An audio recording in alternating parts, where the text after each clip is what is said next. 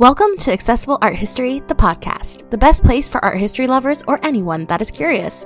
My name is Annalisa, and I'm going to be sharing an amazing Metropolitan masterpiece with you today. Just a quick reminder before the episode starts, all sources and images will be posted on the Accessible Art History blog. You can find a link in the episode description, as well as on Instagram at accessible.art.history and at metropolitan.masterpieces. Now that we have that out of the way, let's get started. The next piece on the Metropolitan masterpiece list is a relatively new acquisition for the museum. Duccio's Madonna and Child, dated circa 1300 CE, was a must-have for the Met's collection for two reasons. Firstly is its rarity. Works of this age and caliber hardly ever come onto the market. Secondly, Duccio's work represents the beginning of the massive transition from the medieval and Byzantine style to the rebirth of the Renaissance. We'll cover both of these topics in this episode, so keep on listening to learn more. Upon first glance, Duccio's Madonna and Child is rather unassuming. There's no background or indication of where the tender scene is taking place. Instead, that space is filled with a rich golden shine. Most of the work is filled with the body of the Madonna. She wears a rich blue robe that has gold details to match the background. She looks tenderly down at her son as he reaches up towards her. Baby Jesus is quite a bit smaller than his mother, but doesn't seem to have the same proportions as an infant. Instead, he looks more like a miniature man.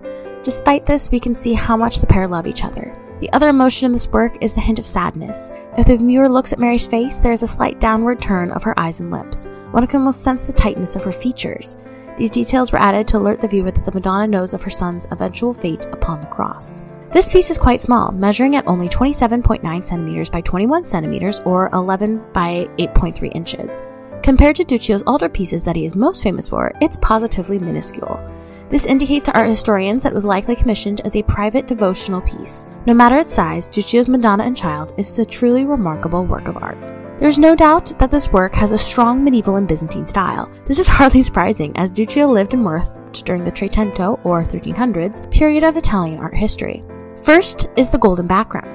This is quite common during this era. One of the reasons is because gold was associated with the infant Christ because he was presented with it as a gift at the Nativity. Additionally, descriptions of heaven in the Bible mention that it is covered in gold and precious jewels. To achieve this effect, Duccio would have had to painstakingly apply small pieces of gold leaf to the wooden panel with water. This technique was called water gilding. Next, he would have had to polish the gold to ensure that there were no seams between the pieces of gold leaf and to ensure that it shone brilliantly. By fixing a gold leaf background, Duccio was telling the audience that this scene took place not in our world, but in heaven. Some historians believe that Duccio made a trip to Constantinople during his life and picked up a few techniques during his visit. Regardless of the veracity of this claim, we can see one major element of the Byzantine style in this work. Duccio's use of color leans heavily towards the jewel-toned end of the spectrum. The blues and oranges of the figure's robes are deep and rich. Even without a natural light source, they create their own shadows and visual interest for the viewers. However, despite these elements, we can see Duccio moving towards a stylistic revolution. This is not surprising, especially because the artist is credited with creating the Trecento and Sienese schools of art. One of the major changes from the past styles is evident in the piece is the softening of lines, especially on the bodies of the Madonna and Christ Child. In other works from the period, figures tend to be blocky with sharper angles in the shoulders and face in particular. But here in Duccio's work, the shoulders and planes of the face have rounded edges. Not only does this impart more humanity into the piece, but it adds an element of naturalism to the divine persons by creating a slight sense of three-dimensionality. Another change we see in this work by Duccio is the interaction between the Madonna and baby Jesus. In previous eras, they were stoic, holy figures. Their presence is meant to aid in contemplation of the divine. However, Duccio has transformed them into a mother and child. Yes, the viewer knows who they are because of their garments and golden background, but the tenderness between the pair is unprecedented. Mary's emotion as she looks down at her son, and Christ reaching up to play with her veil as any toddler would. It is a scene that any parent would recognize. By giving the divine a human element, Duccio was removing barriers for worship. Next, I'm going to discuss the artist and how the piece came to be at the Met, but first, let's take a quick break.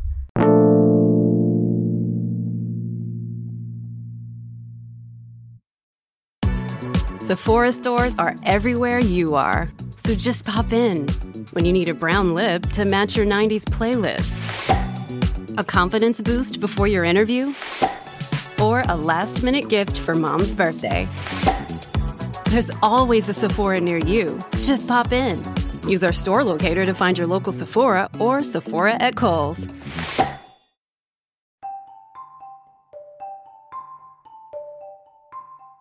Hey there, my name is Annalisa, and I'm the founder of Accessible Art History.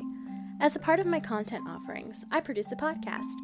For the first several seasons, I will be discussing 50 objects that shape the history of Western art.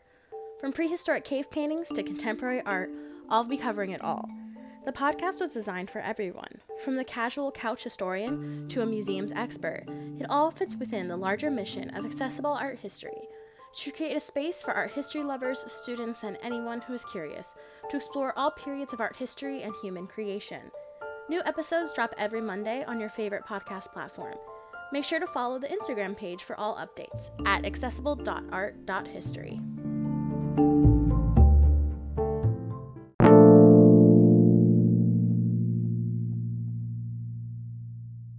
Alright, now that we're back, let's talk all about Duccio. His full name was Duccio di Buoninsegna, and he was born around 1255 to 1260 in Siena, Italy. Due to spotty records at the time, there is little we know about his family and personal life. A few surviving archival records tell us that he ran up quite a large debt, and was possibly married with 7 children. There's also an indication that he traveled to Rome, Paris, Assisi, and Constantinople. Duccio worked as an artist from around 1278 to 1311. Despite this long and certainly lucrative career, we only have about 13 remaining paintings. The 2 most famous are the Rucellai Madonna and the Maestà for the high altar of the Siena Cathedral. Both images can be seen on the accompanying blog post for this episode. As I mentioned earlier in the episode, Duccio is credited with founding both the Trecento and Sienese school of painting. They are characterized by rich golden and jewel tones found in Byzantine art and the newly found sense of humanity utilized in the early days of the Renaissance. Duccio's work influenced many artists in and around Siena, most famously Simone Martini and the brothers Ambrogio and Pietro Lorenzetti. Duccio died around 1318-19, aged 57-64. Despite the lack of historical records and a few surviving paintings, it's clear that he had a huge impact on the history of art.